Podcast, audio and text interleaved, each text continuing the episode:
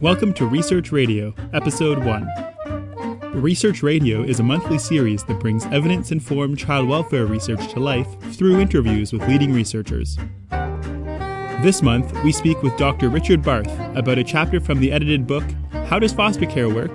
that he co authored with Dr. Christopher Lloyd. The chapter is entitled Five Year Developmental Outcomes for Young Children Remaining in Foster Care, Returned Home, or Adopted. I'm your host, Matthew Hollingshead.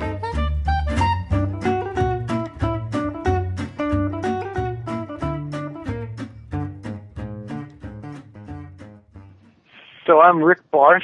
I'm the Dean at the University of Maryland School of Social Work. I'm in Baltimore, Maryland, as is my school. And I have been um, here um, for seven years. Before that, I was at the University of North Carolina and the University of California, Berkeley. Uh, the work that I'm going to be talking about is actually a national study, but knowing where I've been will help uh, the workers who are listening to perhaps understand uh, some of my perspective. Can you tell us a bit about this study and explain why you chose to study this specific topic? So, this study is part of something called the National Survey of Child and Adolescent Well-Being, which is a major and first American investment in trying to understand what goes on in general child welfare practice, not anything specialized, no experiments or evidence-based practices per se, but in general child welfare practice. And I was involved with this study for about eight years. And the first wave, they're now collecting another wave on a new group of children, but this is from the first group. And from that study, uh, many questions and papers have been answered, but the question that uh, I tackled with my colleague Chris Lloyd in this chapter is uh, one that's very close to my heart, and it is what happens to our youngest children when they become involved with child welfare services. So this has been an interest for a long time because when I was in California, one of the things we looked at, this was back in the 19 earlier 1990s, mm-hmm. we looked at what happens to infants who come into child welfare and did some work on that that was eventually published in a book called The Tender Years. And one of the things that it demonstrated is at that time there were many children who came into foster care who were remaining in foster care for long periods of time. And one of the reasons they were remaining there for long periods of time was that we were operating under the assumption that if they were in a good foster home, and it was often said that they were bonded to the foster parent, said by the foster parent, of course, that we shouldn't move them because that would be developmentally disruptive to them. And yet there were other of us who were very concerned that they weren't doing well in those homes and that they were, for a variety of reasons, ending up getting moved anyway, and that it would be much better if we were tougher about allowing them to stay and more insistent that they be returned home or moved on to adoption. But at the time, we didn't have very good data to try to answer that question. The only thing we knew was that they were moving a lot and they were staying in foster care a lot, but couldn't really tell what the impact on those children was. So, having access to eight years of continuous data on the same group of people must be incredibly valuable. Well, the thing that is very special, yes, it was six years, a little more than six years, but it took us a while to get it started and to analyze it on either end. And the thing that is very special about it is that it used very close measurement. So instead of just knowing how long children stayed, we had a field, a team of field interviewers who were measuring their academic achievement, working with the parents to get an estimate of what their behavior problems were, measuring their cognitive ability with IQ testing, uh, measuring speech and language, and so on. So that was something that was unprecedented in terms of this much measurement, not just for a small group like a group in the hospital or a group in a clinic, but for a sample of 5,501 children. Now, we took a smaller group in our study that is more homogeneous uh, in order to try to test this question. The group that we looked at is we looked at children who were young. They had to have been um, younger than they had had to have entered foster care uh, within the first year of life, basically. Okay. And then we looked to see what happened to them after a little more than five years, 66 months. And we basically looked at three groups. Those children who were still basically in foster care, those who had moved on from foster care into adoption, and those that had been returned to the home of their parent or relative. Hmm. So there were more than 350 children in the study, so still a reasonable size, but they um, were comparable in that they started life to a certain extent in the same way, uh, being in families where the decision was made that they couldn't be served at home, but that they needed foster care, but then having a different path, one of these three different paths after foster after they started in foster care. Right. Can you identify three or four key findings from your research? Sure. So the most important finding was that when young children remain in foster care over a long period of time, it has untoward developmental effects. So we might think that the children who were in foster care were ensured a certain level of developmental experience that foster parents generally have homes and schools because these children would have been school aged by the time they finished the study Mhm. and communities that have more resources and therefore the children would have done better but actually the children in long-term foster care not only did not do as well as the children who were placed in adoption but they did not do as well as the children who had returned home into less sort of measurably supportive, um, at least in terms of an economic sense, and poorer homes. Do you have a sense of what the reason for this difference is? Well, we don't have real precise data about that, but my sense after having been involved with this kind of research for a long time and from looking at these data is that the key difference in all likelihood is that parental commitment to children and placement stability for children, that is, in the home of the parent or in the adoptive parent, where adoptive parents have made a basically a lifetime commitment to a child and the child stays in one place, Mhm. Is more important than what we might think of as social capital.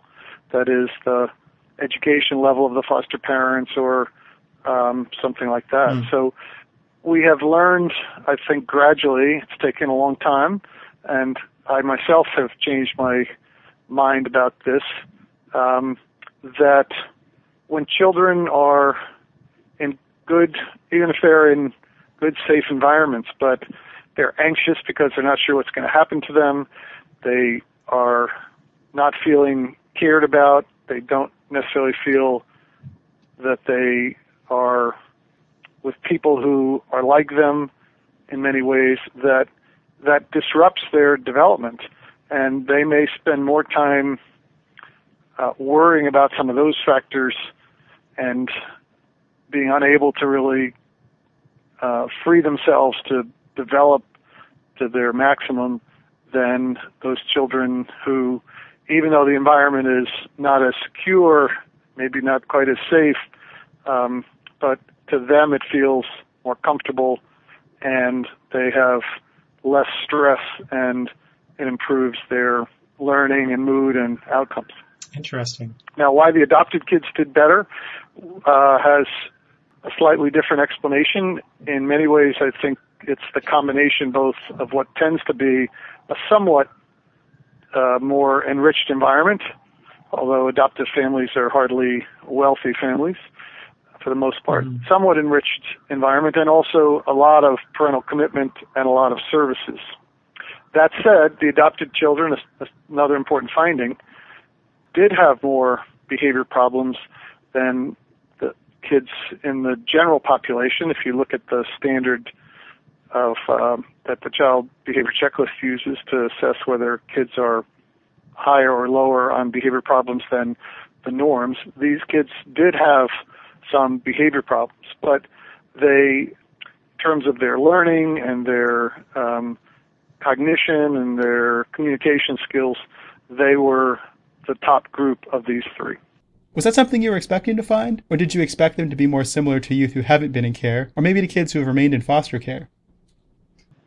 Well, the challenge of trying to figure out why kids who are adopted seem to have high levels of behavior problems is um, now been going on for many, many years. And so I wasn't that surprised to find that this was the case, mm-hmm. although we tend to think that it occurs more during adolescence when children start to have identity problems or um, after they really can conceptualize what adoption is, which tends to be 10 years old.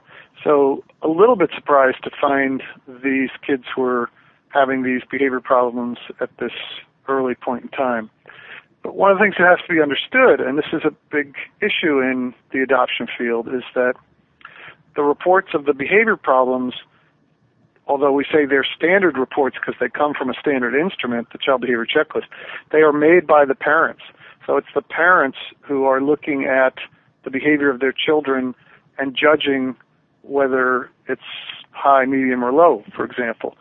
So if the parents have a standard which would say that kids shouldn't be overly active or fighting or um, inattentive or aggressive because that's how their nieces and nephews are, or that's how their birth children are, mm-hmm. or that's how the students in their class, if they're a teacher, are, then these children may be uh, identified as having more problems, but we will never really know whether that's the parents' view of them or what how they're actually performing.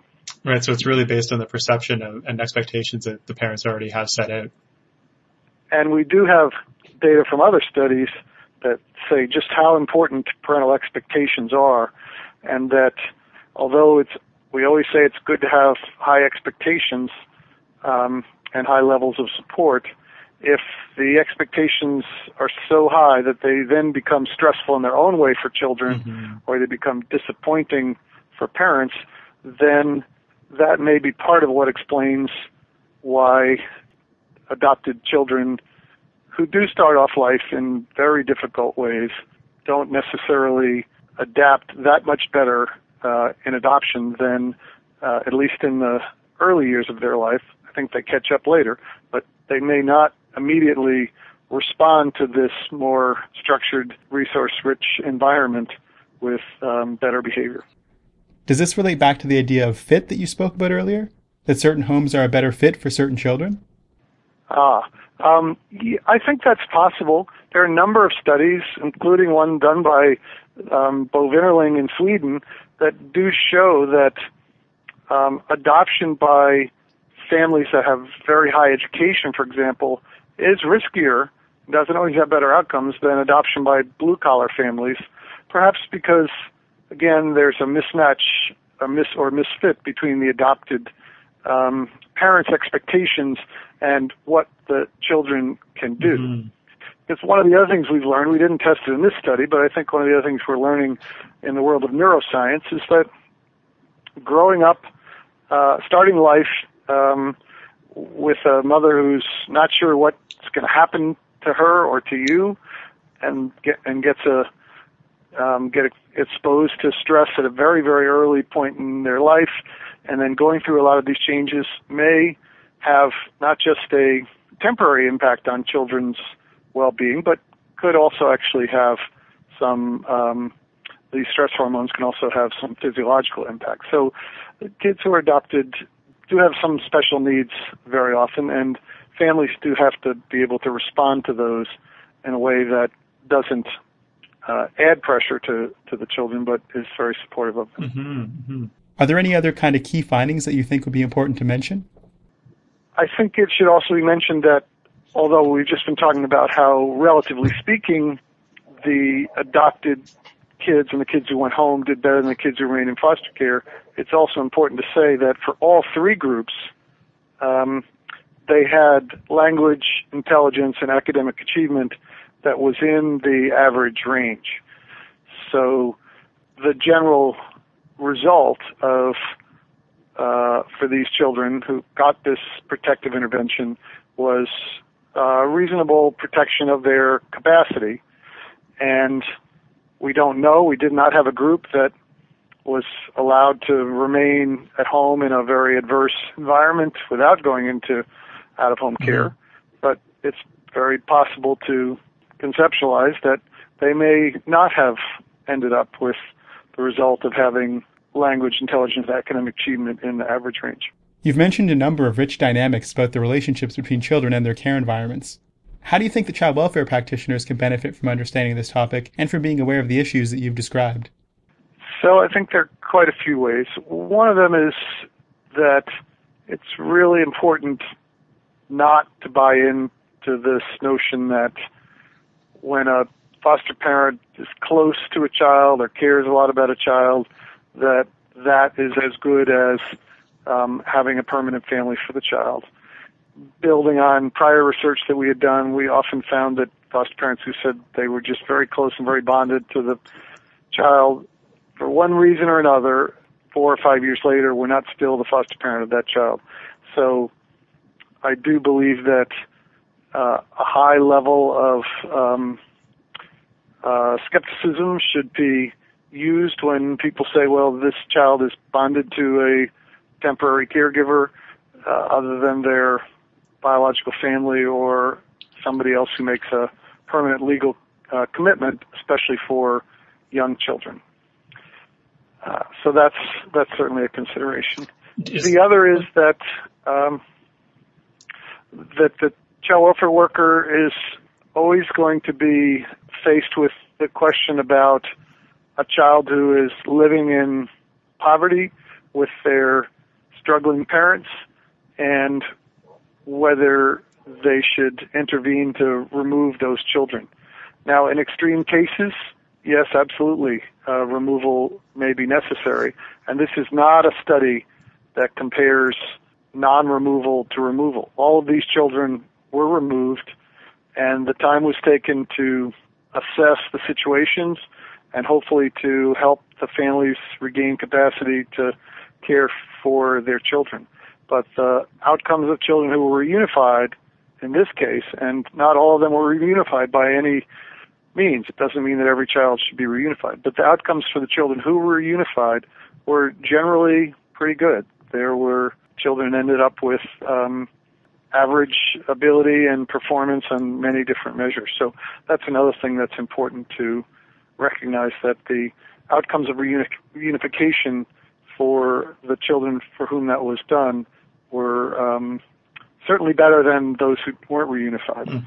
Now, the third thing is that it's also important to say that we don't know whether some of the kids got adopted because they were easier kids to care for, and some of the kids who remained in foster care were a bit more difficult.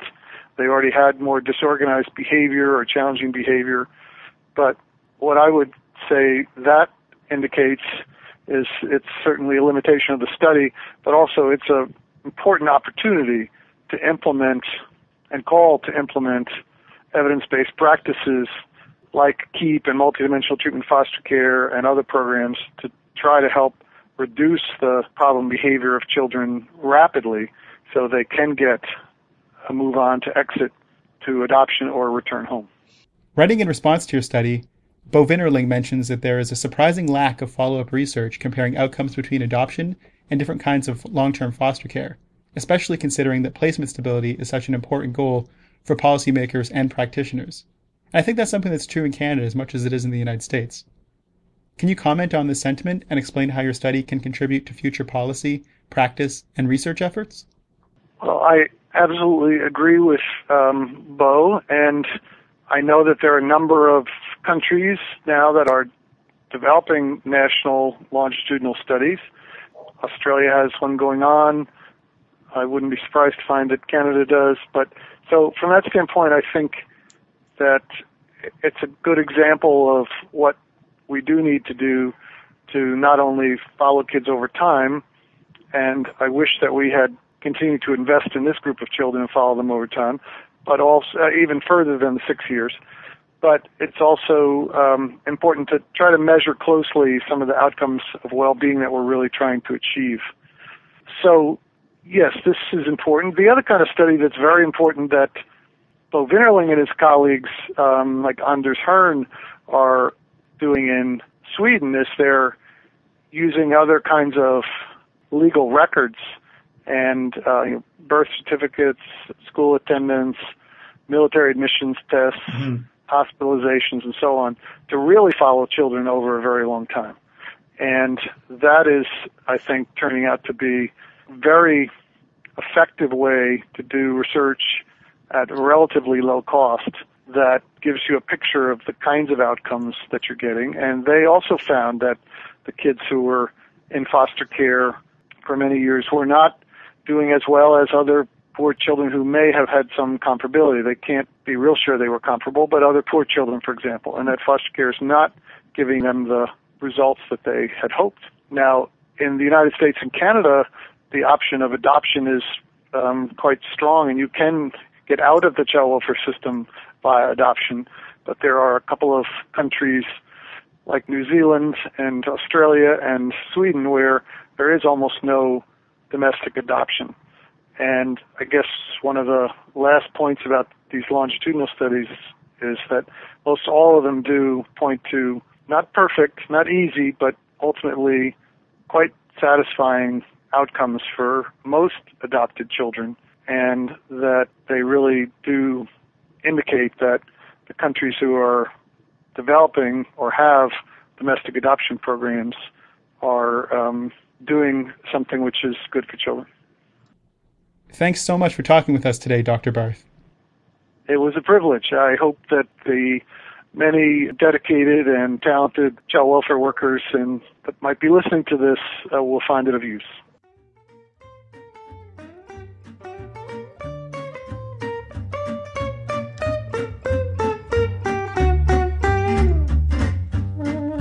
You've been listening to Research Radio, Episode 1, a conversation with Dr. Richard Barth.